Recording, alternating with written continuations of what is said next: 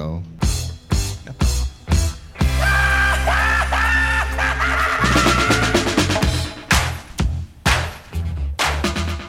well,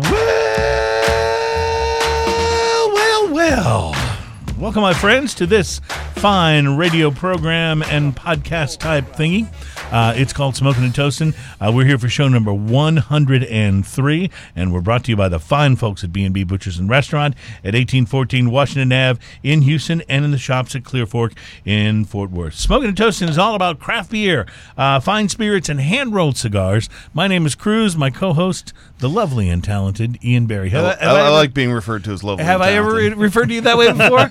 no, but I feel special now. I, Thank you. I, I think, and you, and you, you know, you look special today too. Thank so, you. I uh, appreciate so it. It's uh, I made my socks match my shirt. it's it's good to be here. We have so much to talk about today, uh, and we are just. Uh, I mean, we're so fortunate to have the guys from Platypus Brewing in the studio today. Both Brandon and uh, I'm told it's correctly pronounced Sean.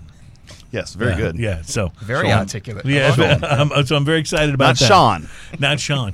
We say Sean here in Texas. Sean. um, so uh, these guys have uh, uh, have brought in some brews from Platypus Brewing. Uh, both Ian and I have been there before, so we'll talk a lot about that in the coming segments, and we'll uh, sample some of their brews. And uh, I really love uh, having. Um, uh, a representation for a place like Platypus because it is all about that experience of going there and sampling the beers. And it's a really fun place to go. So, uh, so I like that. We're going to be talking about that. Uh, we have.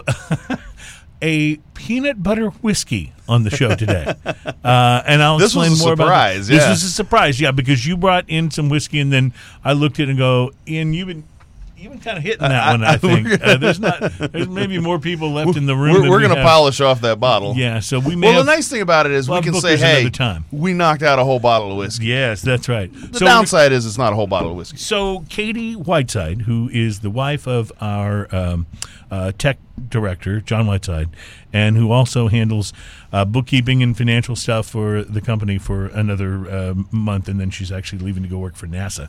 Um, Katie uh, had a friend in, I believe, high school. I don't think it was even college, but believe it was high school, that has gone on to form his own distillery and has just released a peanut butter whiskey. And so she brought me a bottle of it. Have, haven't even cracked the seal on It's it. so- never heard of it. Never heard of it. It's going to be. It's called Screwball.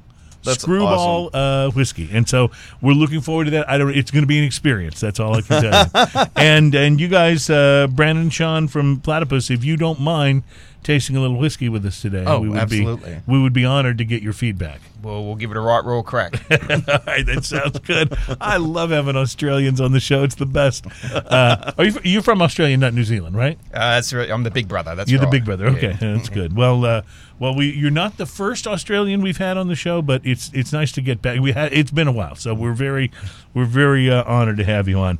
Um, it is a. It's a crazy busy week. We have Labor Day weekend coming up here, uh, and that means extra drinking. And so we, we want to get to sampling some things and making some suggestions for you uh, before the weekend gets here. Now, prior to the Labor Day weekend, Ian, did you smoke anything interesting this week? Hell yes. Oh, oh, I love I love when you come to play. That is so good. So so tell me, tell me what. So uh, I, it, it was an interesting cigar. I actually got it a few weeks back at um, Casa de Monte Cristo. I was over there. Brian uh, uh, turned me on Mm-hmm. Brian to. Nguyen, our buddy. Yeah, he's so awesome, and he turned me on to a cigar. He goes, "You got to try this. This is kind of a new thing." Because I always ask, "Hey, what's new?" Right. So he turns me on to a cigar called a Pepper Box. It's made by Pepper Box. Plasencia. Well, that's an interesting title right off the Right, bat. it's a pepper box, and I will have to actually post this picture uh, in, in just a little bit when Mm-hmm. it, when it comes up because the pepper box is four by roughly sixty box press. Okay. okay, so that's why it's the pepper box. Yes. However, it's incredibly interesting because this four by sixty is made up of four four by thirty-two roughly cigars. Okay, wait a second. It's four separate cigars. No, it's four cigars that are all rolled together. Okay, so there's four cigars inside the wrapper. Yes. That's what you're. Oh, it's so bizarre. Who came up with this idea? that was a board roller, is what that was. That was somebody, somebody who's like, So- "Look at what I can do." So yeah, it's four. It's four smaller cigars, and they're um, and they're packaged together. And of course, it makes a square when you put them all together and wrap them, so it looks like a square, you know, box right, right, press. right. Um, and and he said it's very unique, and it is. This was uh so like just on the nose, the pre-light sniff on this was very earthy, a little bit of hay, like some Mm-hmm. light uh, flavors. It's, it's kind of a it's a really cool looking cigar. First off, Mm-hmm. um, but uh, uh, the the pre-light sniff was wonderful. It had very cigar like smell, you know, Mm-hmm. in the most classic, awesome way, uh, with earth and and hay and like that, that kind of thing the uh, the the initial light on this was awesome because this cigar hits the sweet spot like the minute you light it. Is that because there's four separate cigars inside? No idea what the science is on this one. Uh, and, and I was going to ask you, do you know are the four cigars different in characteristic, or are they designed to be four things delivering the same? I, you know, I think it's separate? four identical cigars. That's just and they're packed together, so it smokes like one. And It well, sounds okay, like, so it sounds like a marketing thing. So let me let me back up from my right. So let me back up from my uh, from my initial light because it was wonderful. But so I usually I default to a punch, right? Right. But that may not work here, will it? So I looked at the Oh, back of the cigar idea. and I had my punch in my hand. I was like, I don't think that's going to work. So of course Yes. I, I got out my uh, cutter and cut the end yes. And uh, and lit the cigar. The, the draw on it was near effortless. Um, so I thought, okay, well this And cigar that's might. interesting because yeah, Yeah, this cigar might smoke a little fast, okay? And it wasn't a really long smoking cigar. Of course, it was only four inches long anyway. So it wasn't, you know, like a Churchill. Um, more like a nub size, you know. right. Um, uh, but you know, the initial light, I mean, it had this super fresh hay kind of uh, flavor to it. It had pepper, but not pepper like it's called pepper box. You'd assume. Oh, it's like that. It's actually uh, named not because it's peppery. It's named after an old a gun that had um, Oh, a gun called barrels wrapped box, around yeah. a center axis. that Oh, would, okay, uh, yeah, that, that makes was called sense. a pepper box. Anyway, um, so if you look at the end of it, it looks like that. You can see the four distinct cigars on the uh, on the end of it. Can you still see them? Like once it's burning, can you still tell that it's Yes, I took pictures of that, and again, I'll post these up like Okay. uh, really quickly. I'll send them over to Adam in a minute. Uh, but um, so anyway, it, it man, it hit the sweet spot at the initial light. Light pepper flavor all the way around the tongue, the the fresh hay, the classic cigar notes. Um, little bit of a little bit of espresso kind of thing going on, but just in the background. This cigar smoked beautifully from the beginning to the end. I may have tended one corner of it once, Wow. if my memory's correct, as this was a, a few nights ago, and maybe a couple whiskeys, maybe some of this Booker's ago. I was going to say it's where the bookers. So the first third of the cigar, delicious. All these notes uh, came into play, and they stayed there. The second third of the cigar, more of the same, but just uh, like absolutely like it's it's a very one trick pony. It does one thing and it's amazing. It's not a whole ride, but it's really good. awesome. Uh, and all the way down until I smoked it down to the nub, uh, which again I post I'll post pictures of all that. Uh, me enjoying the cigar on top of that. So uh, I man, Yeah, you gotta price these to pictures up. quality on this thing.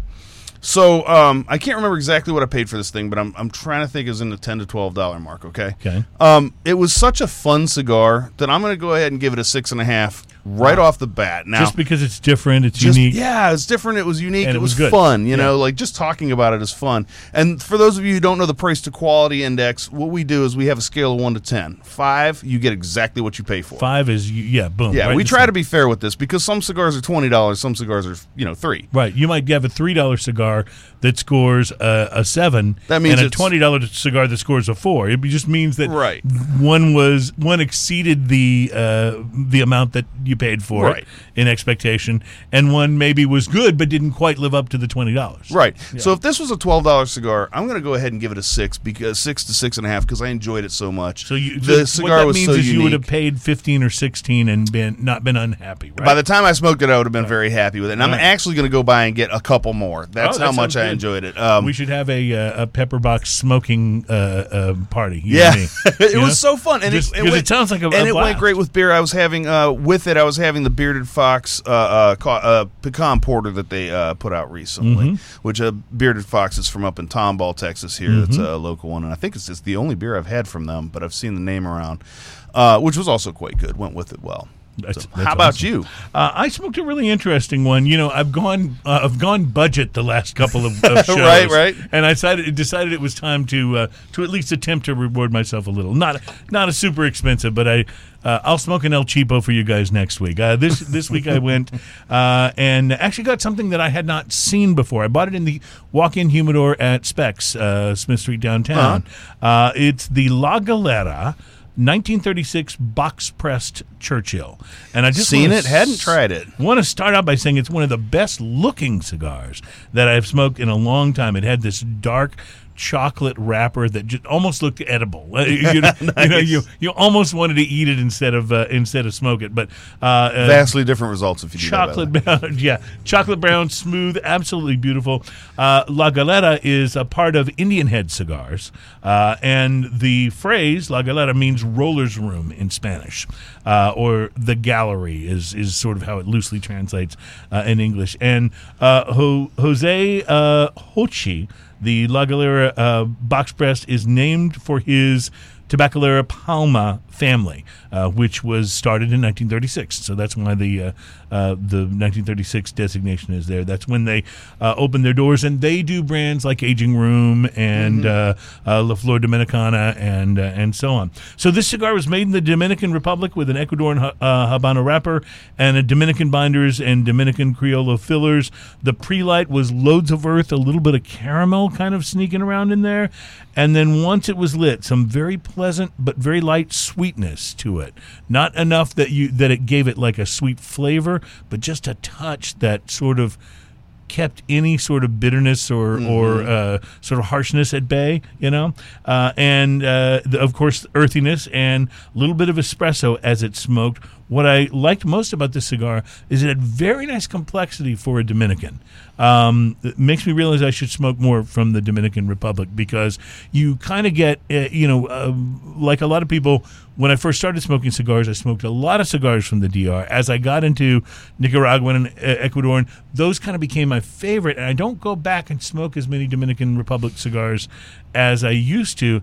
And this is evidence to me that they've been doing some good things in the Dominican Republic because it was a really, really, absolutely perfect construction, by the way. Burned straight, drew perfectly, did not have to relight or tend it one single time during the whole smoke. And that is usually at least once, you know, uh, for Right. me. Maybe just I don't even need to, but I do with this one. It was it was such a great, uh, perfect uh, smoking construction. Well, when you smoke on your I took it patio, you have a little bit of a windy environment, so I can see that and being. that- yeah, that can affect it as well. Uh, Uh, this one's about an eight dollar cigar, so price to quality, I'm going to give it a five and a half to a six. Nice. uh, meaning that I would have you know been happy had I paid you know a buck or two more for it. Uh, but uh, I thought it was very good. I've not seen this cigar around a lot of places.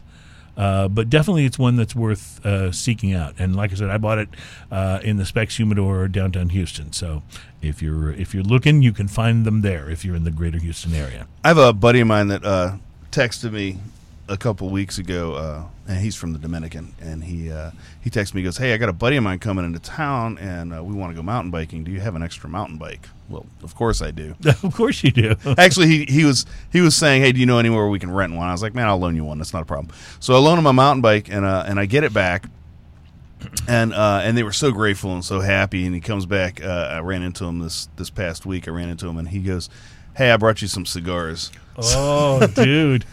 so, I- so I got a Fonseca and a, and a couple others in there, Flor, La Flor Dominican. See, few this others. is why. like how is why- classy is that? Yeah, but to see, this is why doing good deeds is a positive That's thing right. because it comes back to you, right? That's right. I, I firmly believe that. So, Yeah, okay. I only loaned him one bike. He gave me three cigars. All right. Speaking of good deeds, uh, we did a show you and I at the uh, at, at the sponsor location at B and B uh, Butchers um, several months ago, Mm-hmm. and uh, had a great show, had a good time. And you said to me, "Do you like smoking a cigar?"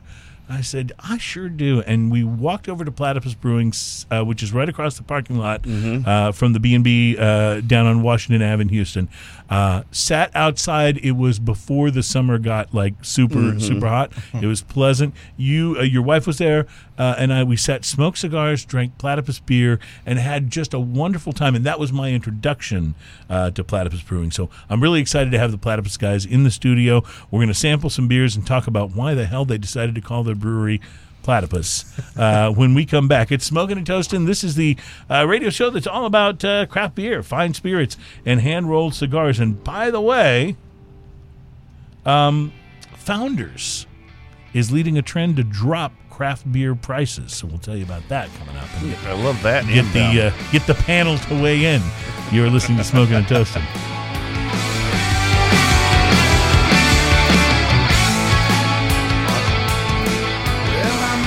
You guys are great. Keep going with your. Yeah. Perfect. We're gonna keep the show going the same way.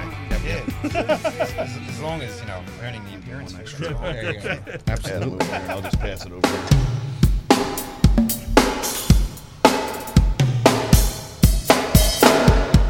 Welcome back, my friends. It's Smoking and Toasting. This is the radio program that is all about craft beer and fine spirits and hand rolled cigars. Uh, it's show number 103.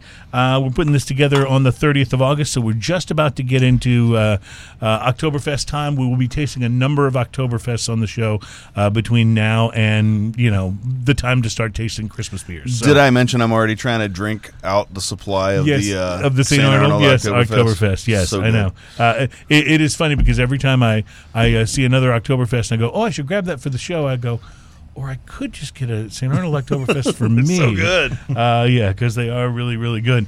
Uh, we are brought to you by B&B Butchers and Restaurant at 1814 Washington Ave in Houston and in the shops at Clear Fork in Fort Worth. By the way, B&B will be the location. B&B on Washington Ave in Houston will be the location for the Whiskey Sniff, and tickets are going The on sale Sniff. soon. We got to tell you about this. It's going to be like the greatest event ever, uh, and we're so psyched about it.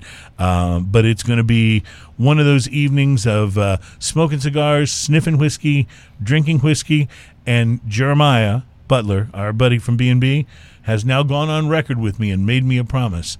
There will be bacon at this event. He's so excited about Yes, it too. I, yes, I love seeing awesome. him get excited. It's awesome. So, so we're looking forward to that. Pleased to have uh, the guys from uh, Platypus Brewing, Brandon and, and Sean. Uh, in the studio today, uh, guys, uh, welcome. And um, I have to say, I've always been a little, uh, I, I geek out a little over the platypus. It's always been my favorite animal because it was so freaking weird. It is a bizarre animal, too. And poisonous. Yes, yeah, even but even just as a kid, I thought this is either like this is either a design. Uh, this is either what happens when evolution paints itself into a corner, or God just had a weird, weird day. There's a there's You a know? there's One of a the two, Tom Waits lyric that says, "Don't you know there ain't no devil? That's just God when he's drunk." that's sort of what that's sort of what the platypus feels like. But uh, so I, I love that you named your brewery Platypus Brewing, but I'm a little curious as to why. Are you were you like like me uh, fascinated by the platypus?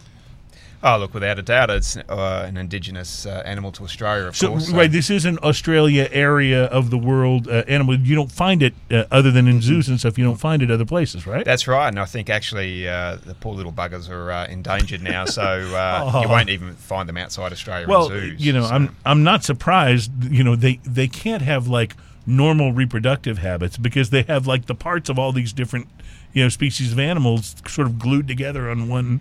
This is one when we thing. need Glenn Fiddick Dave to come on and talk to us about this animal. Yes. yeah, look, look, it's it is all over the place, and uh, it's, Yeah. it's it's sort of a good a duck bill representation. and- yeah, and- yeah. he's lays eggs, but yet he's a marsupial. He's a mammal. Uh, I mean, how how does that happen, right? I've seen a lot of internet jokes where they call them puppy ducks. Puppy ducks, yeah, because that's kind of what they look like, right? Yeah. Yeah. So the most important question I'm going to ask you today is not even about the beer. It's something I've been wondering about for a long time, and hopefully you can clear this up. Is the plural for platypus? Is it platypi? It's actually not. Uh, Okay. The if you you know go to the, the dictionary, the Oxford, uh, it would be called platypuses. Platypuses is how you would say. Would there be a gaggle one. of them? would there be a gaggle of platypuses? I, I, I would. I actually don't know the collective now, and I just hope it's not a murder of platypuses. So 'Cause far, that'd be think- quite sinister. Yeah, wouldn't so it? far only crows seem to seem to fall into the murder, right? Right. Yes. There are, there isn't any other grouping called them, but you're right. If it was a murder of platypus, I'd be frightened. yes, me too. Um, you know, Um, the cheeky little buggers have got that spur that we spoke about, and They're uh, cheeky little buggers. See, Right. I love that. You should do a beer called Cheeky Little Bugger. Oh, we, we've got a, we've got a couple, haven't we? Uh, yeah, So- a couple up the sleeve. So tell me about the history of uh, Platypus Brewing. Uh, when was it formed, and and what what caused you guys to be part of opening a brewery? Yeah, great, good question. Uh, so 2016, we opened the doors uh, here in Houston. It was uh, an idea of uh, initially my wife and I uh, back in Australia when we were there, and just you know back in 2012, we we we just had this idea. We really wanted to to you know have a go at this craft brewing, and not just have a not in your shed in your backyard when you're doing the home brewing stuff. Have you done that? I have, Yeah. uh, I have, uh, you know, on that sort of scale. But it was to, to bring something. We had an idea, and we just wanted to bring it to, to the front. Is craft brewing a thing in Australia now, the way it is in the U.S.? Very much so. Uh, it's really accelerated since about 2012. Uh, I mean, it's it's been present in Australia for a number of years, you know, 20 plus years. Uh, but y- you go over there now, there would it's it's it's really uh, it's really it's come ahead. I mean, That's remember great. we're a country of 25 million people too, so we have to in a very large uh, geographical spread. But uh, but every major major city in, in the country has a, has an incredible uh, uh, network and an incredible uh, craft brew scene. So uh, I couldn't imagine two places with a more different, disparately different accent than Australia and Texas. so you wound up, you wound up in your your mirror universe, uh, so to speak, uh, and decided to open a uh, a brewery. That's that's just such an interesting. Like idea because you said 2012, right? 2012, we were back in Oz. Look, uh, you know, my wife is actually from. Uh, she's a local Houstonian, okay. so right. there's the So connection. go. Yep. Uh, so when we say brew with Texan heart and Australian soul, it truly is. We That's we have both uh, both local and, and Aussie. Uh, I originally was an expat in the oil and gas game uh, Mm-hmm. back here in the late 90s and 2000s. Uh, my wife and I went back to Australia for a number of years, and then you know for family reasons we decided to move back uh, to, to good old Houston. And so here we were at the beginning of 2015, where the oil and gas industry was just fantastic, right? Yeah, short Yeah. memories, long Yeah. memories. I don't yeah, know. That's right. Yes. Uh, what and you know, we just both looked at each other and we said, "We're, we're back in the US. We see a, a wonderful opportunity in Houston in terms of craft brewing. We have this business plan. We have this passion and vision. I mean, do we ignore that and in 20 years' time go, oh, coulda, shoulda, didn't, or do we just get after it? So and here did, we are. Did you approach it more from being a brewing fan, or did you approach it more from being a fan of just the idea of craft beer and went and found a brewer, like a, a brewmaster? So a bit of both. We do have a uh, professional brewer, Kerry, from California, but our vision, you know, back in Australia when we're going to to brew this, uh, to to have this business, it was it's it's the brewing, it was the pairing with the food, it was the whole experience. So it's the whole brew pub experience. Obviously, I I have a vision to go broader than that in terms of the brewing aspect of it. Uh, but to get a professional brewer uh, for me was was essential. Yes, I understand the science of brewing. Yes, I can brew a beer. Uh, but you know, it's it's it's a difficult step to go from home brew to commercial brew uh, and get it right straight away. And and it's one thing to be the coach; it's another to be the quarterback. Absolutely. Good way, to, good way to maybe And, look at it. Yeah. You know, we've got Kerry, who's who's got you know a wealth of experience um, through California, Mm-hmm. and um, and has been the head brewer at a very large brewery. You know, very large brewery, and just brings that experience. And, and with brewing, it's yes, there's the mechanical aspect of the brewing in nature, but it's the it's the artistic nature. That's where that's where the rubber hits the road for me in terms mm-hmm. of brewing. Coming up with the recipes, the combinations. You guys were talking about your cigars and, and, and the whiskey later on. It, it's very much an art mm-hmm. to, to put this together. Well, I want to point out. So I, I, I found your brewery um, when me and my wife were wandering around one day. It's on a rare day where I just didn't have anything else going on. We decided, hey, let's go hit a brewery or two. And uh, we had wandered into a brewery that wasn't far from you guys um, and tried some of the beers. And then when we left there, uh, we were coming back up. Uh, uh, Washington now. kind of the street behind Washington Avenue and Yeah. looked over and went, "Hey, there's a brewery right here." so we pulled in on a whim, like not having no, even noticed it before, and uh, so we pulled in on a whim and uh, went in and got two flights, and uh, was like the beers were absolute quality, uh, and then the food is so good. Mm-hmm. Uh, like so, that's what brought this whole interruption. Is your food is outstanding, and my wife loves going there. Like she she'll talk about you know the fries especially, or the uh, the uh, the uh, uh, Brussels sprouts that you do. That's so good. Mhm. Oh yes, I had the Brussels sprouts. Very very good. that, that was always a key part of what Rutchen and my wife and I wanted to do. We, we bring the beer, and it you know, has to be quality. It just has to be. Otherwise, why are we doing this? But for us, uh, and it, it might come back to the Aussie roots, where you know to pair that with just really, really good food, to me was it was the package deal. Mm-hmm. Um, you know, I wasn't just going to have a brewery and, and then have sort of an ancillary food option. Right. To Right, me, it was a core part of, of what Platypus Brewing is all about. Um, you have poured us um, the first platypus beer that we're going to try. What is this that we are uh, tasting here? So um, this is our fairly seasonal Mexican lager, Ole Chit. Um, it might end up becoming a year. That is Oh, awesome, by the way. That is just absolutely awesome. Ole Chit, I think I'll have another. I, I, I just want to interrupt you and say I applaud what the craft brewing industry as a whole is doing with creative beer names. Creative beer name. but you guys may be like on the on the cutting edge of that. I really think so. If you go back five, ten years, really, it was just X Brewery Amber Ale, X right, Brewery exactly. IPA, IPA, ex brewery, and I stout, think everybody's whatever, yeah. ready to let let's be Have some fun with it. Yeah. Yes. Well, that that seems to be, and it's something that when you look back at big beer, big beer is not having fun. No. Like, not only are they not having fun at where they find themselves in the industry right now, but if you just look at like the way they're, the way they're marketed, the way the beers are named, it's not. Apparently, if you're living the high life or at a banquet, you're very serious about it. Yeah. well, you know what I attribute it And what to? really matters is the color of the can. Uh, the color of the can is really important, and does it change? Do you guys have growlers that change colors? Oh, I'm, I'm sure they can. We'll just put some certain ingredients in there and You know, I'll change whatever colour you want. I don't know why that's just one of the funniest not things to, me. to uh, uh, not to derail the conversation too much, but I, I really feel that this is indicative of what happens when companies like I'm already hearing from your description of you guys when the love for the product and the passion for doing it comes first Yeah. and marketing comes second. In other words, you want to create a product so good that people will buy it rather than saying, What are people buying?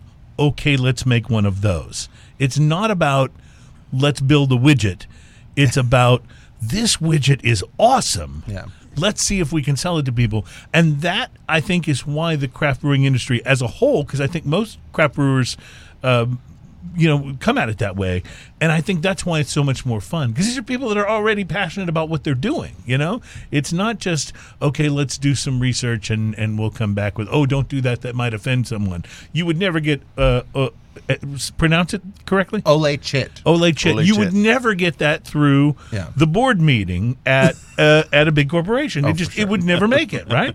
But you guys can It's go. a beautiful thing. Ha ha! That's fun. We're doing it, and I love it, and that, that, that just the spirit of that. So- I also love this beer, by the way. Yeah, I want to is talk about the beer for a second. Um, so first off, in general, uh, I've had some of the flights over at Platypus, so I, I know a little bit about it. I love how you guys don't crush the flavors of everything with as much hops as you can put in. Thank you. Yep. I like that they're balanced, and that's one of the things that brought me back to your uh, brewery. Uh, aside from having a nice, beautiful patio and awesome, uh, and awesome, uh, Awesome food. food. Mhm.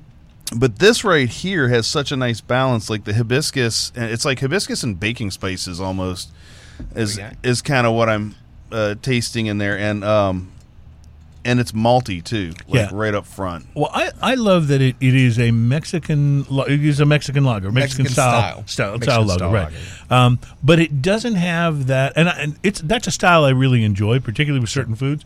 Um, but it doesn't have. There's this Mexican style lager aftertaste Yeah. that I'm not crazy about. That even some really great craft breweries have that aftertaste in their Mexican style uh, lager. Yours instead keeps this really interesting. I think you said baking spice Yeah. uh, flavor on my tongue in the in the finish, and I I really really like that because this is to me it's like it's probably more drinkable than most uh, Mexican style lagers for that reason because it just it just says mm, I want another, not like mm, I like that at first until the finish. Uh, you know? I like I like the malty, and then there is a bitterness to the end of it, but not Mm-hmm. in a overwhelming way. Now, I said baking spices, and you you've made that face twice now that it's been said. Tell me what's going on with this. Why am I tasting this, and you're kind of not agreeing with that? Maybe Not at all. I, I it, beer is a very personal experience, and what I what I really enjoy is, um, I mean, I'm a shocker when it comes to trying to get all of these different flavors out of out of a beer. It's, it's beer. It tastes good. Um, beer tasting beer. yeah, but what I really Beer, enjoy is, is people's perspectives and what they do get out of it. And to me, it's the the face I was making was, oh, that's that's really good. It's that's good feedback for me, okay, because you know you're you're getting educated on. We're all individuals. We all have different views and, and opinions and, and palates. It's a it's a very good and very drinkable This is beer. very three dimensional. and I'm pretty sure I didn't order this one in the in the flight when I was there. I will so- almost always avoid a Mexican style lager. There Well, we. Like it's, I I'm glad you brought this because I generally, if I see it on the board, I'll pick something else. Yep. You know, It, it's it's it's a style that you just assume is going to be mediocre macro, at best. mediocre Yeah. beer. Mhm. Yeah, but this is not that, and I think that's what I was sort of trying to say in a much more wordy fashion. But uh, uh, but this is not. This doesn't come across like a macro brew, and in some cases, the even at the craft breweries when they've made their Mexican style uh, beer, it's it still kind of feels and tastes like a maybe slightly higher end Tecate. Not to, I'm not bashing Tecate. I actually Right. like Tecate, but uh, but you know what I'm saying. Like it, it doesn't have that crafty flavor, and this does. This does in, in a big way. And that was certainly I the it. uh, the intent when we put this together was it has to be drinkable, it has to respect the weather of Houston, so for the palate. And uh, you're right, it was about how do we make this crafty without assaulting the senses on a lager. I love it. I absolutely love it. And and even now, like it's warmed up a little in my glass, it tastes fine. Yes. like the flavor stands up even when it's not Mhm. ice cold, Which is a thing for Mexican style which lager. is very Yeah. tough to do with a lot of the Mexican style lagers. All right, uh, we're going to take a quick break. Come back uh, w- for another uh, beer tasting and uh, more with the guys from Platypus uh, Brewing. Uh, but first, I have to ask you: if you're going to launch a new craft beer and you want to name it something that will take the market by storm, what could be better than naming your beer after a failed video rental chain? Blockbuster Beer Oh, is real and it is being sold about to be sold at the only remaining blockbuster video rental store in the United States. If you don't bring the bottles back, they charge you every day. I will have the story when we come back at Smoking and Toasting. Thank you for listening to show number 103. That's crazy. 15 cents a day. there were there were times where I rented videos. I was like, ah, I'm just gonna buy it. yeah, right. Just saves time, it's just easier.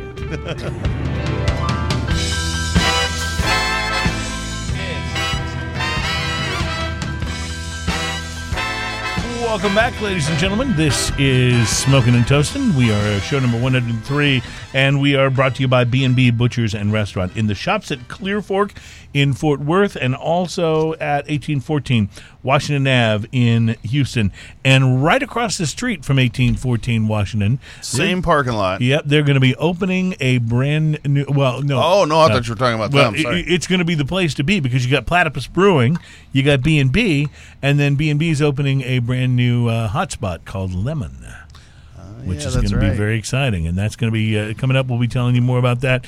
In fact, I kind of suspect that the next show we do from B and B may be from the patio there. So that would be pretty sweet. something. yeah, uh, uh. Jeremiah said that was going to be open pretty quick. Huh? Yep. So really excited about that. Now, um, craft brewing has essentially part of its uh, part of its position in the market has been, hey, it's better beer. It might be a little more expensive, but Founders Brewing, who again we we have, I don't know if we've ever had a Founders on the show and not raved about it uh, of any style. Um, they are no stranger to being disruptive. And they did something that kind of went against the grain a little bit of the craft industry when they introduced for their all day IPA the 15 pack of cans. It was kind of a big deal because like it was a way to like save a little money. They got some of that uh, maybe shelf space that would have normally gone to big beer because of having the big uh, box, and it worked really really well. Now they are planning to release their um, their new lager, which is uh, the solid gold lager, uh, at a lower retail price than the rest of their craft beer line. And the initial response that they're getting has actually been overwhelmingly positive, and they they are are kind of adjusting their estimates to think that they will do triple the sales that they thought they would do with this lager. Have you tried the solid gold? I haven't tried the solid gold from Founders. I've seen it, haven't tried it. When I was on the river uh, last time, we had some of that. Basically, at places where craft beer six packs are selling for eight ninety nine and nine ninety nine, this is selling for six ninety nine. And so that's the Uh, that's getting the sort of competitive with the big boys, right? too. exactly. It's like okay, so if if I can pay that price for a six pack of Miller Lite, or I can go with the Founders, which way am I going to go? And that's obviously what they're trying to do. I'd be real interested in you guys, and I know we'll, I'm going to ask you at some point if you have plans of of being available uh, retail, because right now you're just at the brewery in carryout, Correct. correct? Yes. I believe Uh, Sean already alluded to that. too. Yes, yes. So, so I'm hoping we we will talk about that. But first, I'd love to know what you guys think about this. Is it is it a good move because it helps craft compete with the with the big boys, or is it a bad move because it devalues the impression of the product? Yeah, look, my I, I think there's yeah, there's a couple of angles on this thing, right? So, founders obviously uh, have done put a lot of uh, time and money and, and resources into market research, and who, who's your competition? Who's your demographic? Right. Who are you? Who are you appealing to? And most of the independent craft brewers around the country, you're not necessarily uh, appealing to the person who's only going to pay four ninety nine for a six pack, Right. Right. So they're going to be cut out of your population source. Yeah, you're not appealing to the Keystone Light drinker, Right. Right. And Right, right. and well, you might try to appeal to their palate and convert them to, to more of a tasty beer, but if if they're hell bent on paying four ninety nine for a six pack of beer, that, that's great. Go for it. There's plenty of products out there that Yeah. you can uh, that are specifically designed for that. for that. Yeah. Uh, so craft beer, um, you know, it is given economies of scale and all that sort of wonderful stuff. Uh, it will naturally be priced higher. Uh, you know, I applaud founders for what they've done. So they've. It appears to me, in my humble opinion, that they've uh, they've reached out to try maybe to try and influence that five six dollar uh, price bracket Mhm. and convert some of those um, those consumers to to a, a more favourable product. Good for them, and that I think that helps craft brewing. Actually, Yeah, It, it it's a perfect price point, honestly.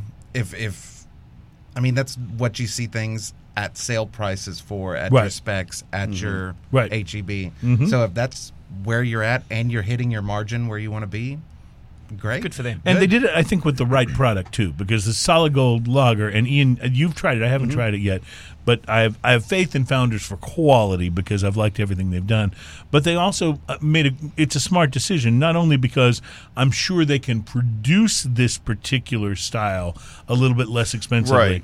but also it would be very difficult to produce their breakfast stout at Right. that Uh, price point. I'm sure. And, and I'm uh, right exactly. no six ninety nine KBS. no, right? but uh, but I'm also uh, I'm also thinking that if you're a Miller Lite or Bud Light drinker and you see this in the store, you're like, well, I'll try that. And I mean, it's an easier jump than say if they'd put the Dirty Bastard. You could say I've been living the high right? life, but now I'm going for gold. Correct. Why am I not in marketing? Oh, why are you, like, yeah, you? You were the man. And were- why do I keep picking on Miller? I don't, have anything I know. against him, really. Uh, the- well, because they're the champagne of beers, and Well, that's you know when you are that you uh, you open yourself up for some uh, for some critique.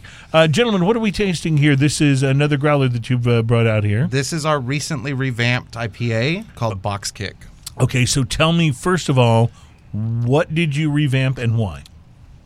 Okay, so here we it, it, it's it's it's a malt forward IPA, which is great.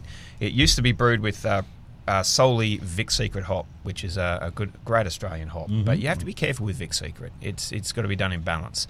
And it was it was a great beer. I liked it, uh, but I think for the market we just uh, softened it a little bit. We put a bit of Galaxy and a few others in there for, for good measure, and it's rounded it out a little bit. It's bit. very drinkable. I, I- you know, Ian, you and I talk about this with IPAs all the time. That you want that hoppiness, but sometimes you cross that line to where you're, you know, chewing on a pine cone, No, yeah. and it's not an enjoyable drinking experience. It's more like that's interesting from a flavor standpoint. But after I'm finished with this, I'm going to order something else. Right. You know, and this one, this one has that uh, that sessionability because of the balance. I think. There are many IPAs out there that I think are fine for half a glass. You know, and what happens is when the hops are way too big and and just not balanced, like you said, I love the balance. Um, when the hops are way too big and it's not balanced, then about half a glass in, I'm just I'm done. I feel Right. like I've been chewing on a pine cone. I'm over. This right here has that malt forward profile, which I love. Um, I absolutely love IPAs that have that malt. When did this get revamped? Oh gosh, uh, Early six weeks month, ago. yeah. Yeah. Okay. So when I was there, maybe several months ago, I, I probably had it before the revamp because this. I want to say I don't have the best memory in the world, but I want to say this tastes a little different than what I would have ordered when I was there. Correct. Now, you know, we're not about changing up beers all the time. Consistency is very important, uh, certainly in our industry. But This, was is- a calculated step. This was a calculated step. We we tried the Vic Secret hop. It is, it is a, an incredible hop. It truly is. Um, but it, it you just got to be careful with it and make sure it's used uh, in the right balance. We're very happy with the, the with Box Kick IPA. Uh, version one, otherwise it wouldn't wouldn't have made it onto the tap wall. Uh, but we thought, you know, for our demographic, uh, the feedback we're getting, you know, let's just tweak it and balance it out a little bit with a few of these these other great hops, Galaxy and a few of the others. It has to be a, a little bit of an intimidating thing to do. Like you've got an IPA, it's working pretty well. You're getting some feedback that maybe if you tweaked it a little bit and you know took it a little bit of direction might be even better. But man, that's got to be like uh, when do when do you like pull the plug? I think that's really the way that a lot of new IPAs are born. Is breweries instead of changing Make a what test they have, batch. they make a test batch and they call it something else and put it out. Because there's there's a couple of companies uh, that have several beers in their lineup that taste Real similar. very very similar to each other with just the tiniest bit of difference and you know that doesn't mean that both of those lines aren't successful but um, but this is this was an interesting decision I think for you guys Yeah, no, thank you, and it's it's not one that's taken lightly. Yeah. uh, and we've seen the uh, the market's been really responsive to it. It's it's it's moving, and the, the the allocation that I was allowed to sell outside of the brewery was gone within a week. And so, talk to me a little bit about that. Obviously, you're not uh, you're not available yet in cans and bottles, but you have uh, growlers that are available some places. So or we- how, how does it work? Is it all kegs? So we sell kegs. I well, I sell kegs anywhere that wants them. Okay. Um, we have over 120 accounts that me and the other sales rep Jason manage together. And and uh, by the way, one of the most amazing tap handles ever. we have very so one of the things that really turned me on to platypus was the logo and the tap handle Yeah. at my former employer i would always say man that that, that platypus they got a handsome logo and they'd always bring something up and be like hey who's, who's got some good beers around town i'll be like well there's one brewery with a real handsome logo and it got to the point where they're like if you say platypus one more time i'm going to ask you to leave there you go. Yeah, so but yeah, we're in we're in kegs around town. Uh, Yeah, 120 plus plus accounts. Uh, we are, we have plans for packaging, of course. So we're going through those motions right now. And uh, I, I won't ask you to reveal anything you're not ready to reveal, but what do you think your timeline might be? When might people be able to find platypus in the stores? Uh, yeah, it's a, it's a difficult question to answer purely because there's a number of hurdles that are outside Mm-hmm. your control. So you've got some regulatory hurdles, which which are not that huge, but it just it's a time factor. Yeah, right? time consuming. So Yeah. you guys did something. I think it's it's all the rage right now. The trend of starting a new brewery uh, is to do it the way that you guys did it, which is to start it as a a, a location, a destination, food, um, maybe some you know interesting promotions and activities going on there at the brewery. Cigar-friendly patio. Cigar friendly patio, exactly. Uh, to do it all that way. And uh, and then worry about packaging and going to retail when the time comes. You guys, I think, were a little ahead of the curve on on doing it that way. Now, that's almost the you know golden rule of starting a, a brewery is you do it that way first, right?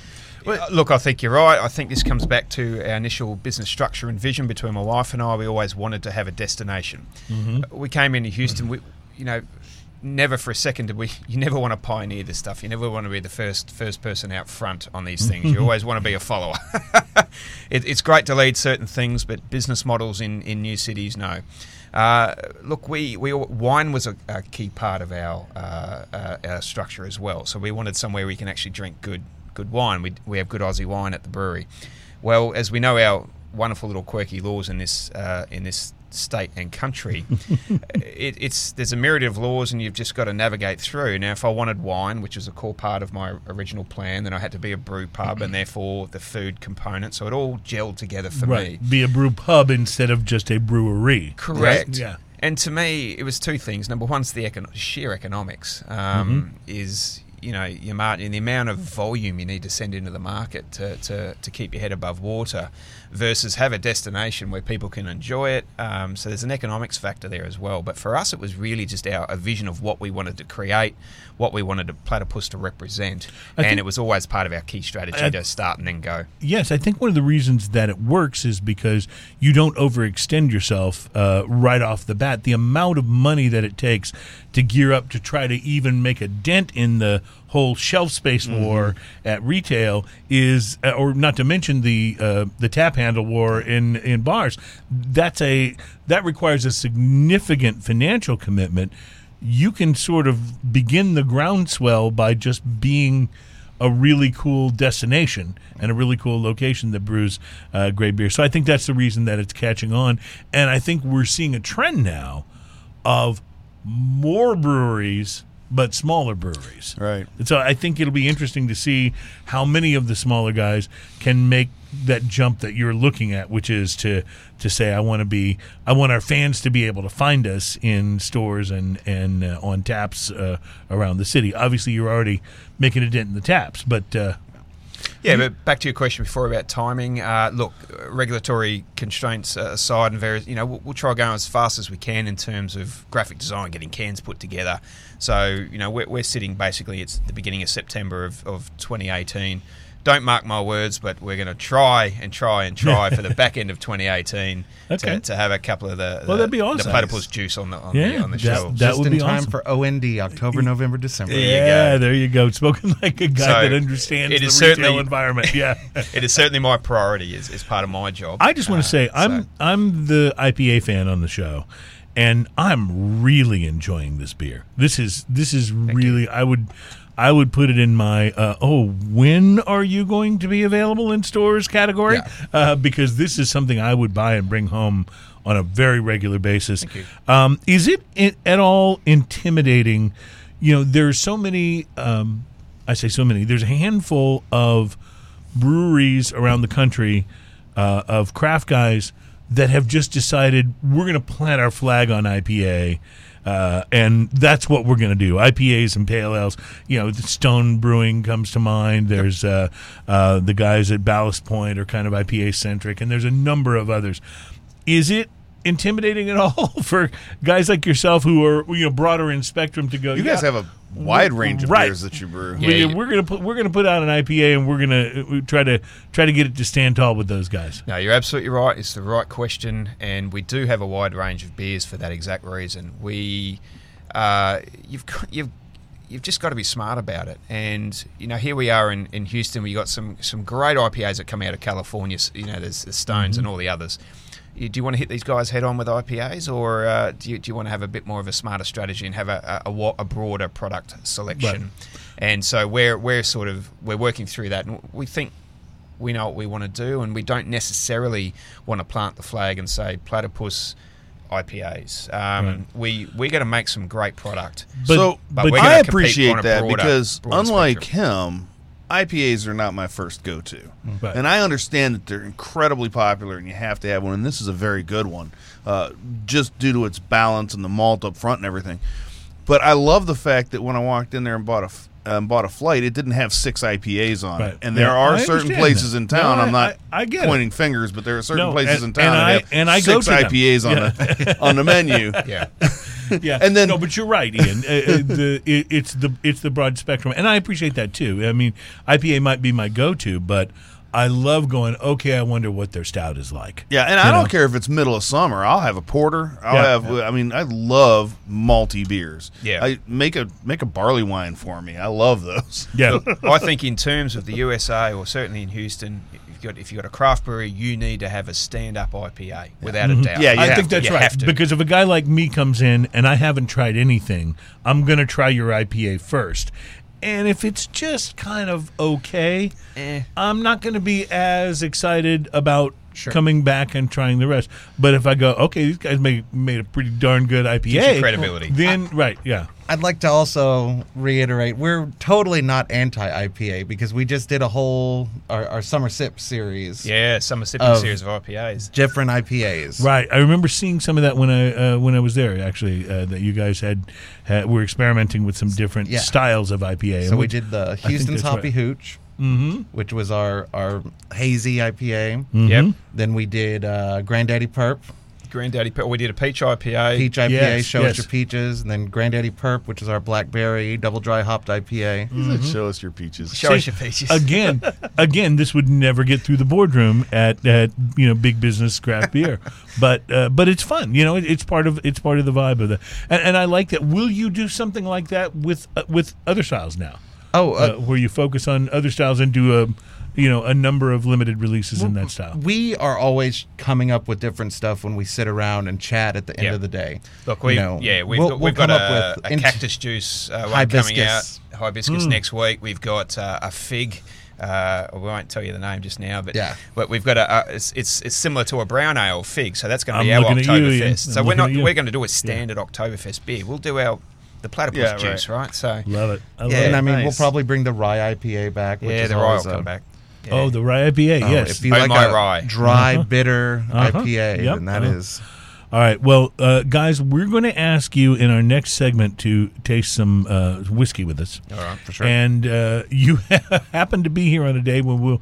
I have no idea where this is going to go. We could all go home raving about this, or we could, or it could be like when Ian had me try Malort uh, on Oh, the show, my. Uh, which which was.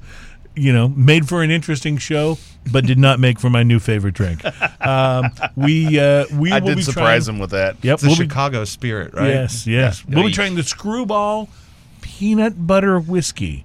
I don't know what to expect, but we'll try that uh, next. Plus, uh, you know, as promised, folks, we're going to tell you about the Blockbuster beer. I know you guys are going to want to make a road trip Oh. just to try this. Giddy up. I'm Uh, sure. It's uh, Smoking and Toasting, and we will be right back. Thank you for listening.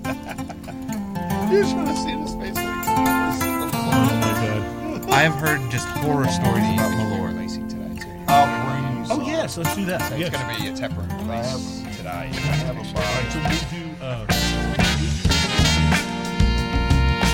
Welcome back to Smoking and Toasting. That's a Houston original band right there. Gulf Coast Soul from the Suffers. Suffers are so yeah, good. they are really awesome. So, welcome back to the show. Uh, speaking of music, by the way, uh, and shifting our gears to the whiskey direction for just a moment. Um, I, I'm just going to have fun saying this. Uh, we've talked about this on the show before that Metallica is about to release their own whiskey. We find out today that Metallica's new whiskey, which they came about this close to actually naming whiskey in the jar o, but they didn't. But they didn't. Good. Uh, Metallica's new whiskey will be infused with rock Of course. they are actually going to, as the barrel uh, age the whiskey, they are actually going to be playing a special playlist of Metallica tunes, including apparently, possibly even some unreleased Metallica music Will, will it be back when Metallica towards rocked? the barrels. I, I, uh, you know, I, I don't, I don't know. It turns out, There were know, there were a few albums there that uh, each batch of whiskey is going to be blasted with a specially designed playlist of Metallica's music. Uh, after the whiskeys have been combined uh, in the black brandy casks for finishing, they're jolted back to life by, I'm reading from the press release here, the unmistakable earth shattering music of Metallica. Uh, using our proprietary sonic enhancement system, somebody put a speaker box on top of the barrel. Black Noise, trademark. That's something out of the, the TV show Yes. Metalocalypse. the the whiskey is pummeled by sound, causing it to seep deeper into the barrel, where it picks up additional wood flavor characteristics. I can't make this stuff up. I'm reading it from the press release. Beautiful. Yeah. You can listen, by the way, to the playlist that emblazoned each batch on both Spotify and uh, uh, Apple Music. Dave Pickerell, former master distiller with Maker's Mark and the band's partner in this project, and w- he was our guest on uh, the show several Yeah. episodes ago. He's now the Whistle Pig guy. Uh-huh. Um, He is uh, known for resting his whiskeys in barrels that have been previously uh, used to make other spirits during the maturation uh, process. For blackened, he chose brandy casks. Blackened is the name of the whiskey, by the way. It's also the Blackened. end. Blackened is the end. Yeah, so so uh, the result is an added apricot note. They say that plays perfectly alongside the honey and caramel tones of the pre-finished spirit. You can pre-order it now, and the first bottles are expected to ship in mid-September. How much is it? Does it, you have a price Uh, over there? I, I don't think it says a price in this um, in this particular. You know, I totally have that song "Black" and stuck in my head now, right? Yeah, there you go. There you go. Uh, that was written, by the way, when Metallica rocked. Mm-hmm. Mm-hmm. You can pre-order it now. Uh, yeah, there's also a corresponding clothing line. That's all it says. It does not tell us Ah. about the actual launch date. Now, let me change whiskey directions yet again, and show the camera. And now for something Screwball completely different. Peanut butter whiskey with a uh, with a sheep on the front. Um, it says underneath the sheep there, "Tomorrow's stories begin right here." So that's a pretty good line. Uh, it's whiskey with natural flavors and caramel color, and this was given to me by Katie Whiteside, who works uh, here at, at our offices. And Katie uh, apparently knew someone in high school who's gone on to become a distiller. And this is his company, and he is launching the peanut butter flavored whiskey. And I'm going to pop the top on it now. And oh, actually, I may not be popping the top because I may need to still pull a little of this uh, stuff away before I can do That's that. That's a pretty good But, looking uh, sheep there. I'd say yeah, Kiwis would be quite attracted to that. Yeah, it really is. This will sell well in New Zealand, I think. I was, I was about to say this is going to be a New Zealand joke coming up. I can feel it. I can just feel it coming up. They'll drink these close to a cliff's edge because Now they you- push back harder. Now, while I'm trying to pop the top on this, I Are you will letting tell that you. bottle kick your butt? Yeah, I, no, I got it. I got it. Uh, I will tell you that uh, Crowded House is like one of my favorite bands Yeah, of all they- time. so, all right, so I, I have to go a little easy on the New Zealanders. because Also, they brought us. they gave House. us Flight of the Conchords, which yes, is and you hilarious. have to love that as well. So, No, they're not a bad mob. yeah, Yeah, they're all right. there we go. Okay, guys, I smell peanut butter. I do not know how this is going to go. This is either going to be awesome or terrible. I, I, I- I don't know which. And I will already, you know, uh, uh, pre apologize to Katie uh, just in case we didn't wind up loving this. But uh, I don't know how it's going to go. I can tell you that. I'm smelling peanut butter more. smells like as peanut butter. I, I mean, they're, they're not lying. They did they did what I It think smells they like peanut butter and do. whiskey. Yeah, they did what they intended to do. Now, guys, I'm only It pouring. smells like sweet peanut butter. I'm only it? pouring Yeah. a small Very amount sweet. of this because, you know, there. I, I guess what I'm trying to say is there's more if you want it, but I don't want to like uh, over pour. You Just don't, you don't have to be committed to the whole thing. you Yeah, know. this isn't your thing. So, all right, screwball peanut butter whiskey. Um, it is. Uh, I'm trying to see if there's anything else on the um, on the bottle that we need to read. Uh, here's to a night for the risk takers just like you. It says on the bottle. Uh, it is produced and bottled by Screwball Spirits in San Marcos, California. And that's uh, about all we know about Screwball whiskey, except that it is infused with peanut butter. Ian, y- the look on your face is not unlike my Malort look. So, uh, uh, I- so talk to me. It's it's. You ever put too many Reese's Pieces in your mouth? Oh, sweet, isn't it? I don't think It's- that's possible. So you're really enjoying this. I I don't hate it. Now, Yeah. So it is exactly what it It says. is way sweet for a whiskey, though, isn't very it? Yes. peanut buttery, uh, but it is very sweet. It literally, to me, tastes like a Reese's Pieces, um, but better because there's whiskey involved. Hmm. So. I would probably drink this rather than eat a bunch of Reese's Pieces, but it It's- it's it's in that same space. It almost feels, and I don't think it is, but the sweetness almost makes it feel a bit syrupy. Yeah. You know? Yeah, yeah, It's not very hot either. Right. Yeah, there's not very little heat. Now, I will tell you, at least on the aftertaste, Almost there's a lot of peanut butter, but not as much sweet on the aftertaste. Right. I agree with that. That's that's kind of a good thing. the sweet is kind of up front, but as it as it fades, it's more peanut butter. I'm enjoying all the faces going on over here from Sean. Well, I'm not a huge whi- whiskey drinker per se, but uh, it's drinkable. Uh, it- but it's it's almost to me, it's almost closer to a liqueur than it would be Yeah, a whiskey. it- you know? it, very well, much it, it does like have that quality to it. Again, it feels a little bit syrupy, and and yeah, I, I wonder though. Oh, it is 70 proof, so it's 35 percent, so it's a little lighter than I wonder though if this might be amazing in certain cocktails. I was just thinking if they barrel it, it would be Yeah. fun for a barrel stout. Oh, I bet. Right, Yeah, right. it would actually. Yeah. to, to be able to infuse. Now we had uh, on the show was it last week Ian uh, Lakewood Brewing's uh, peanut butter temptress. Yeah. and I have to say that was good. it was good. It, it was good. I was a bit surprised at how much we liked it. you Peanut know? butter beers are a very uh, hit or miss. Yeah. Uh, yes, absolutely, absolutely. And I don't. I don't want to say that this whiskey is a miss. I think it's really good. I think there's just a think purpose for very- this, though. Right, it's a very specialized taste that you would want to have. Yeah. Yeah, because I don't think like I don't think I could sit down with a cigar and drink this by itself like this. It may be too sweet for a cigar. yeah, Yeah. and and it, it's also possible if you melt some ice in there that some of that sweetness will dilute too. That's a good Um, point. which may make it a little more drinkable on its own. Now, I'm willing to bet, like you guys said, that in a mixer, if you have some peanut butter kind of mix, I don't know what you'd put in there. I- I- This might be a. So what about, like, this an- might an be something I'd old-fashioned put- or something like My that? wife loves to play with drinks and mix stuff. Like you give her a recipe, and she's immediately going to do what she does to it. Mm-hmm. and I bet she could make something really interesting out of this. Whereas, whereas me. I'm more of a, you know, pour it in a glass and let's go. See, now we're going to have um, uh, as a special guest on the show the cocktail master uh, in a couple of weeks from um, Ritual and uh, the Ready Room, uh, Peter. And I wonder what someone like Peter could take this and do. Can we do it like one of those cooking shows where we just reveal this and like and two eggs and a stick of cinnamon and be like, go? Uh, like Iron Chef, yeah. It'd be, it'd be like uh, it'd be like uh, Iron Iron Cocktail Maker. Um, yeah, but I, I I would imagine he could come up with a drink and call it the the Reese's, and uh, it would yeah. be amazing. And you'd go, that tastes just like a peanut butter cup, and it's delicious. It might And be the interesting right too with just to a little soda in it, or or um, or a little bit of uh, uh, maybe tonic to give it a little bit bitter snap on the mm-hmm. end Right, right, right. to temper that sweet. I don't know. It's it's interesting. This is I not will it's not a bad whiskey. I will say, and Ian, you're you're right. The sweetness is up front. On the finish, it's peanut butter. Not Yeah. it doesn't like leave a too sweet taste in your mouth.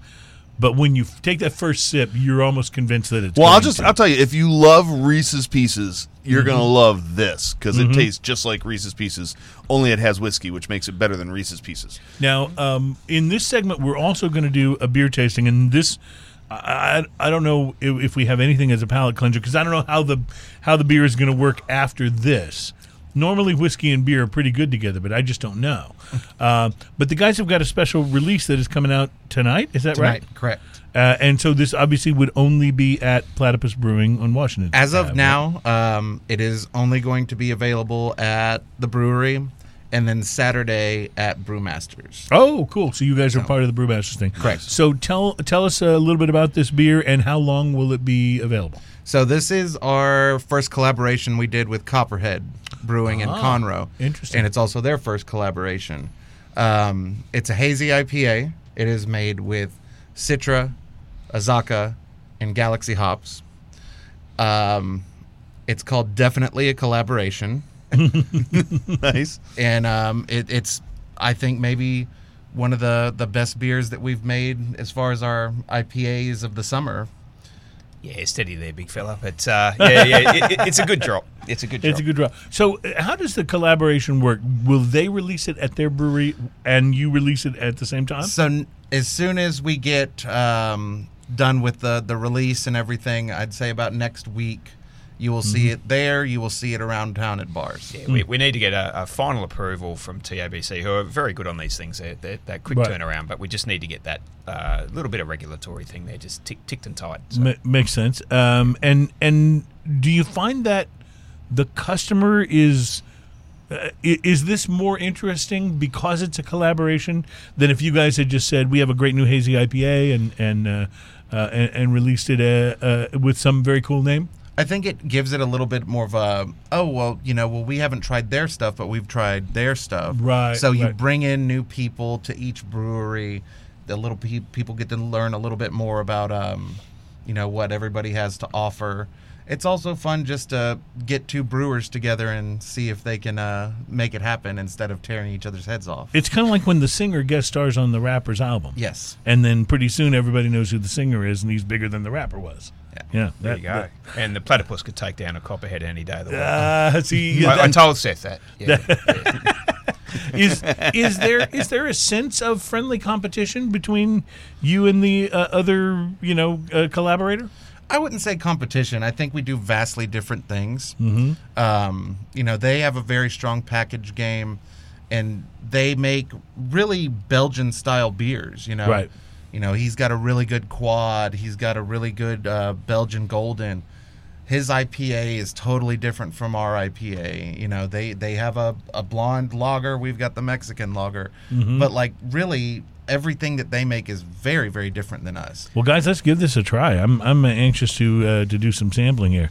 Uh, I'm a fan of the genre, uh, so I it'll be it'll be interesting to see. way. But yes, Good one, yeah, that's a steel growler, right? Yes. Do you sell those up at the shop? Yeah, we've. It was part of our. Um, we're, we're transitioning our club, but it was part of that. Um, we're transitioning to a new thing, but we, we might have some residuals there that While- we could uh, yeah, fall while- off the back of a truck. While he's pouring, tell me about that because I saw that on your uh, your website that you can become a platypi and it's a uh, it's like a I think a yearly uh, uh, commitment. But uh, what do you get for wh- what's what's the idea behind that? Yeah, absolutely. So we're transitioning over to a mug club, actually. So, Oh, nice. Uh, so think of it as the platypi. Um, there you go. Mhm. Cheers, mate. Um, so it'll be uh, be a mug club, but it'll be basically we do a, we do events. Uh, we'll have private tastings, Mhm. private releases. So this one, for example, would be released to the platypi prior to anyone else.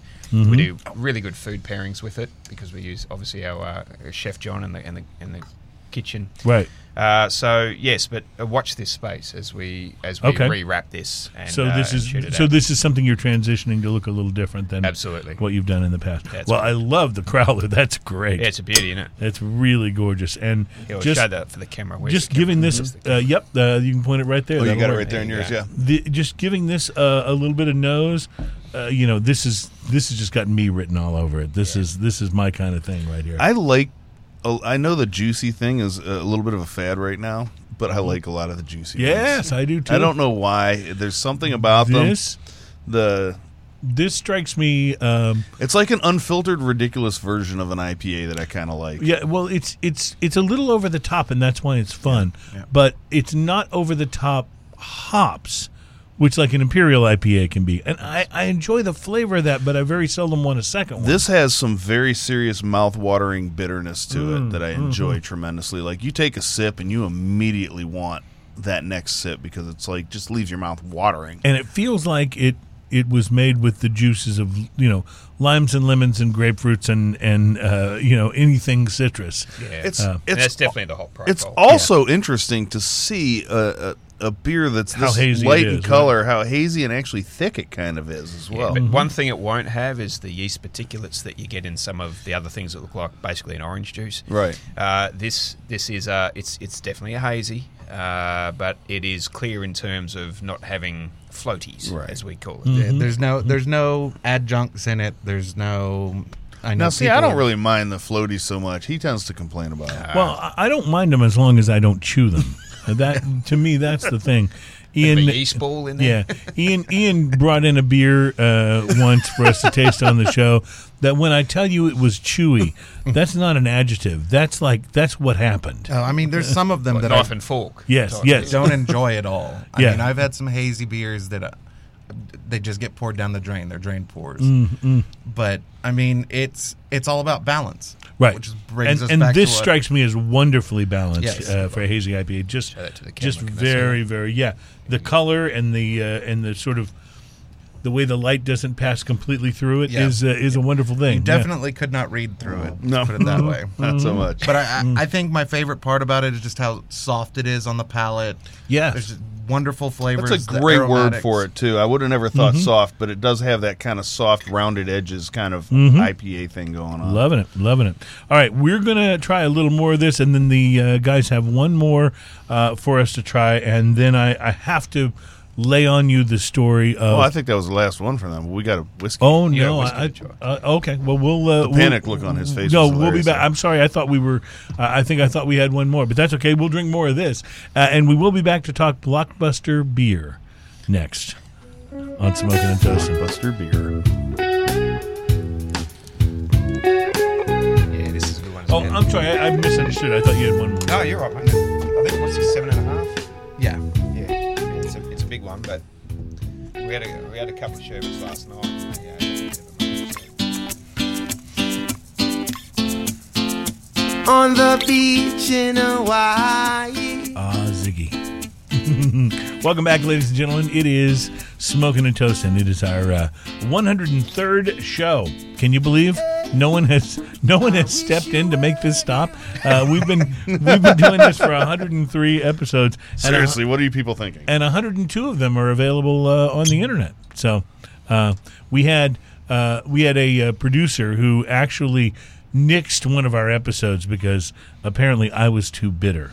You, you and- were you were very angry. And I'm not saying that I'm bitter about it, but I'm kind of bitter about it. And uh, let's just say that producer's no longer with us. So, uh, so there you go. All right. So, if you were going to release a a new beer, right? And this is something you guys do Yep. all the time, right? Yep.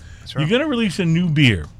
What better way to brand it and market it and align yourself than with the name of a failed retail establishment that was hip in the 80s and 90s, but these days, eh, not so much. Um, that's exactly what's happening because the last blockbuster in America, and doesn't that sound like a movie itself? Yeah. The last blockbuster. blockbuster. uh, the last blockbuster in America is in Bend, Oregon. Oh. And uh, unless you live there, chances are you'll never visit a blockbuster again, ever. Um, but it's a small town, and it's the last remaining location of the video rental chain in the country. And guess what? They are releasing a blockbuster themed beer. They're doing it in um, conjunction with Ten Barrel uh, Brewing Company. So it's a crap. I think is Ten Barrel. I believe Ten Barrel is one of the ones that Anheuser Busch bought. I believe it was one of the that ones that they acquired in their in their great uh, uh, acquisition. But but still a very good brewery.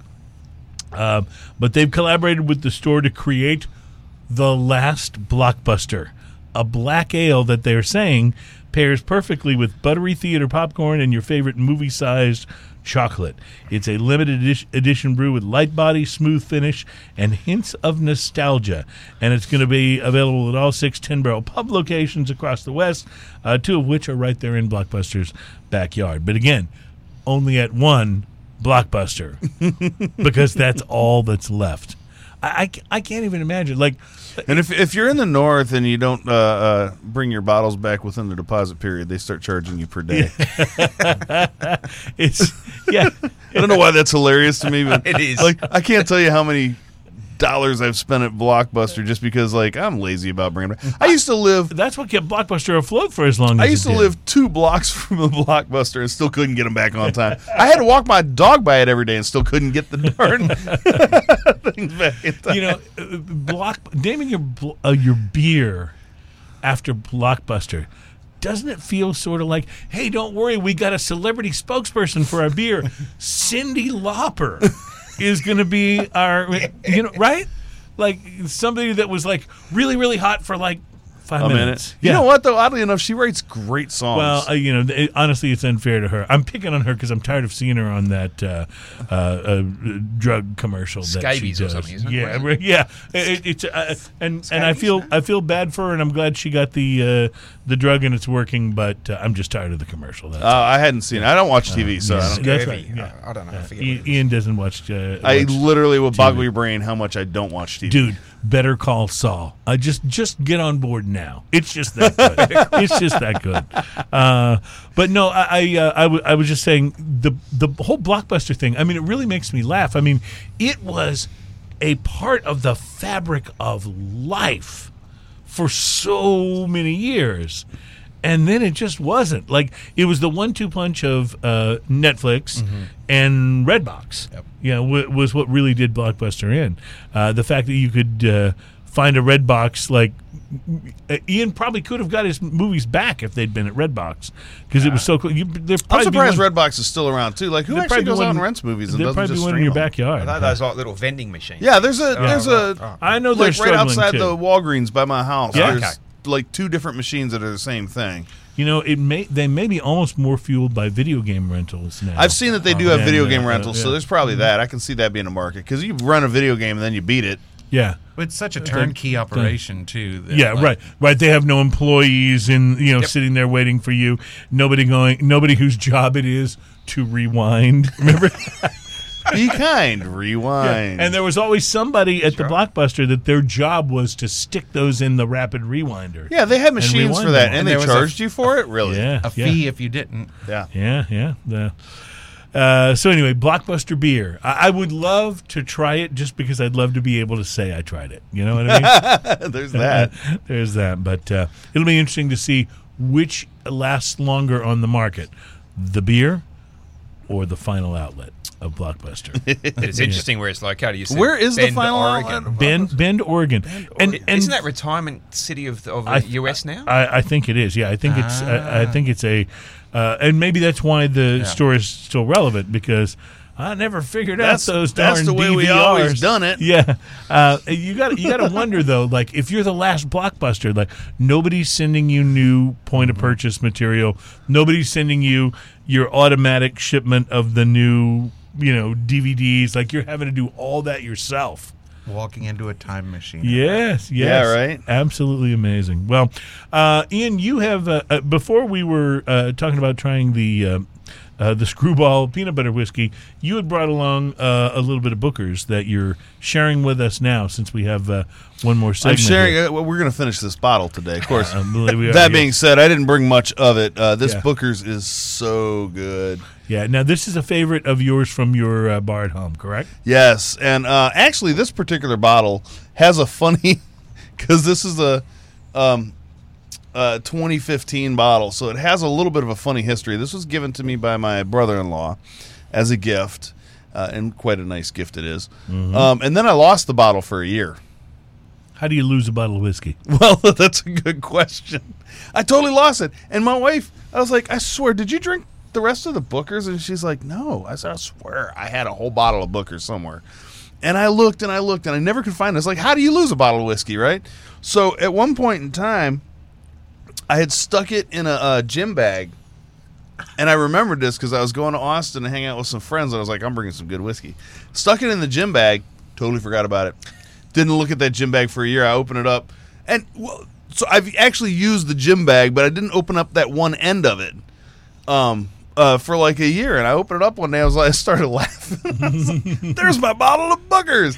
So, So- it's been aging as well in a gym bag. In a gym. Bag. Well, can I, can I just offer you this one uh, suggestion? What's that? That story would be so much better if it included the phrase, "So I'm at the gym." right? Well, so it, it- this gym bag's gone with me a bunch of places because it's actually Yeah. the one I put my bicycle stuff in when I go ride my bicycle. right, right. I just hadn't opened that end of it because that end of it usually holds like my night riding lights and stuff like that, which I just hadn't done in a while. So it, was funny that it just showed up one day like that. I was like, "There's that bottle." Can you imagine though? You're waiting in line for the flying peck machine or whatever that thing is, where you do the uh, the uh, and, and you here's reach- my bottle of whiskey. my bottle of Booker's. I Got my towel I and my wonder bottle of Bookers. So anyway, this is fantastic. I like you probably It's don't need me to tell you. It's, this is fantastic. It's really- It is also sixty three, almost sixty four percent. So Okay. it's pretty big. But what's funny about that, as big as that is, it still doesn't burn you up. No, I mean it's, It's definitely so got more burn than the screwball peanut butter whiskey. but, Definitely. uh, uh, but it's not. It's not And- like over the top. And it's got the cinnamon and, some vanilla maltiness that's and wonderful, yeah. malts and Mhm. yeah, and some chocolatiness on the finish, like in the retrohale. After everything, it's this is a delightful and wonderful thing. And I'm glad I could finish this bottle with you guys. Well, this has been this has been a really fun show because it's been it's been kind of a looser show, and I really like that. Uh, we just been talking beer and uh, talking, uh, you know, the world's strangest animal, and uh, and talking about one of the more I think creative um, uh, breweries, at least Ian in our area. Um, I, I really feel like Platypus has got a really, really interesting and great thing going on because it, it is just a I'm trying to find the right way to describe this. When you go in and you look at their lineup of beers, yes, they have the bases covered, but no, it's not just your sort of typical guy walks into a brew pub. Does that does that make sense? You Yes. understand what I'm saying here? Uh, the fact that you've got the the uh, the Mexican uh, beer, for example, is is a is a perfect example of that, and that such care was taken with how you crafted that, so that it's so that it's interesting. It's not just okay. It fills that spot on our roster. You know what I mean? Yep. Absolutely. So uh, so I enjoy you guys, and and you do have as Ian and I discovered, uh, a great patio to sit out on and smoke cigars. Uh, it's a lot of fun, and and the food is terrific. And uh, I just want to thank you guys for coming in today and bringing such great beers. Thanks, Um, Cruz. I really on. uh, How how often? being here. Yeah, how often will you change your lineup or release something new, say in the coming year? So we, we, we have a core lineup that uh, we'll, we'll maintain throughout the year. Uh, Mm-hmm. We try to do one, so an average one and a half releases a month. So one to two releases a month. Okay, and how long do most of those stay around? Not very Not long. very long. Not very long.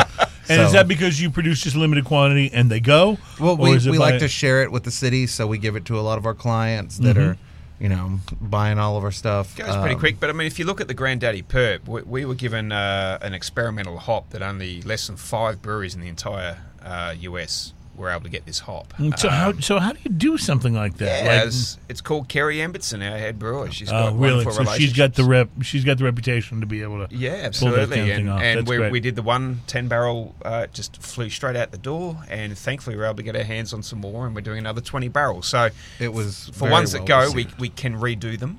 That's, I was uh, going to say, what does what does one of these limited releases have to do to make you go? You know what? We need to make this available again, or more often, or all the time. It- just feedback, how fast we sell it. If he can how- sell it in one or two days, he says, "You have any more?" I said, "No." Um, Then that tells us we Tells you to go back to the drawing board, and make Yeah, some more. get some more. Well, as as a fan, like because I've always wondered that, like as a fan, you know, you go someplace, you try something on tap, you know it's a limited re- release, you're like, oh my god, I love this. How do you then you get, get the brewery to talk talked into uh, how do, or how do you at least let them know that you want them Yeah. to keep making this? we know? always have higher volume at the brewery, of course. Makes For sure. sense. So um, and you can squirrel away crowlers and keep them for a couple months. Yeah, So- absolutely, absolutely. So if, if you're looking for our new releases and it's come to the brewery, that's the best place you'll be sure to get it. and obviously we can come there and pick up whatever we need in terms of crowlers and and uh, and uh, you guys have got them on on site. We don't have to bring empty ones and uh, all If that stuff. You can, but we do sell them there. Um, Yeah, we We do have- crowlers, growlers. You can take beer to go, take it home. Uh, that's the wonderful, uh, the So wonderful if I dynamic. we if I come get some of this hazy IPA, Uh-huh. how long is that good in my house? in your house, look, it is a super dry hopped beer. I say they're usually best drank almost immediately. Because This is so fresh, This too. style, Like, this that's tastes why it's so good. fresh. Is it's so fresh? But this style of beer doesn't age well. no, So No, I'd, I'd say drink it within a week, two weeks. okay, that's what I thought. if you've got a growler, Challenge you, accepted. If you, yeah, exactly. if, if you've got a growler, you want it within a week. If you put it in a, a can of crowler, you Mm-hmm. can probably store it. A can for a high hopped beer is typically two months. Mm. Uh, if you do a standard lager or a standard ale, you could probably get three to four months shelf life. Uh, pushing that, you start to get oxidization. You don't want that. Mm-hmm. Right, So- right. All right. Well, guys, we want to thank you very, very much for being uh, on the show with us uh, with us today. It was a real honor.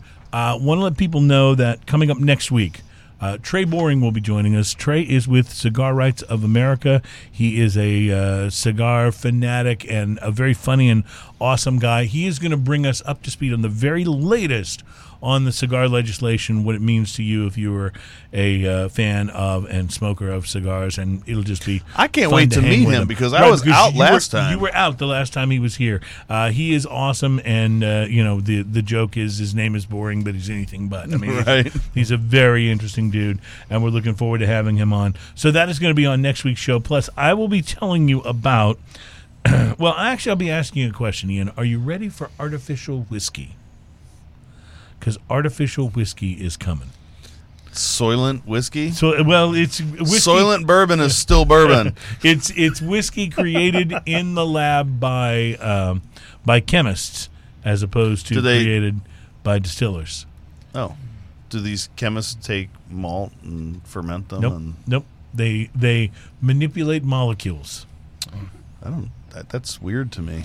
yeah, we'll talk about that. And there's a whole uh, there's a whole movement afoot. Now you're going to have two sections of whiskey. You're going to have organic whiskey Yes, and non-organic whiskey. it's already bad enough, you know, because you've got the uh, you know you've got the uh, single malt, you've got the blended, you've got the uh, bourbons, you got yeah yeah. It, it's gonna it's gonna get more and more complicated. Trust me. Do you think there'll ever be a retailer that just does like whiskey, like where you go and they don't sell rum or or I don't uh, know. you know uh, anything else where it's just all about whiskey. I don't know. Be an interesting thing to say. Probably find it in Scotland. Yeah. I Right? bet you could. I bet you could. Although, although I'd be real surprised if you couldn't get a pint of beer there at, at, on on some level. But that's just to drink while you're selecting your whiskey. that's exactly That's your exactly right. aperitif. well, uh, again, guys, uh, Sean and uh, Brandon from uh, Platypus Brewing, thank you guys so much for being Thanks on the for show. having us. Thanks for having us. bringing the beer. It was wonderful, and I uh, glad we got to drink a little whiskey with you. Uh, the peanut butter as well as the the Bookers. I uh, enjoyed them both on on completely different levels. Uh, I appreciate it. We want to thank you for being on the show. We did run out of time for sampling the Mumford and Sons IPA. We'll have to get to that next week, uh, but we'll see you then. And in the meantime, uh, gentlemen, and to all of our friends listening and watching across the world, cheers. Ohio.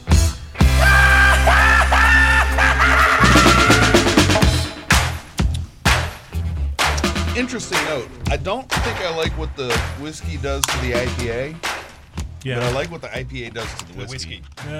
like as weird as that may. seem.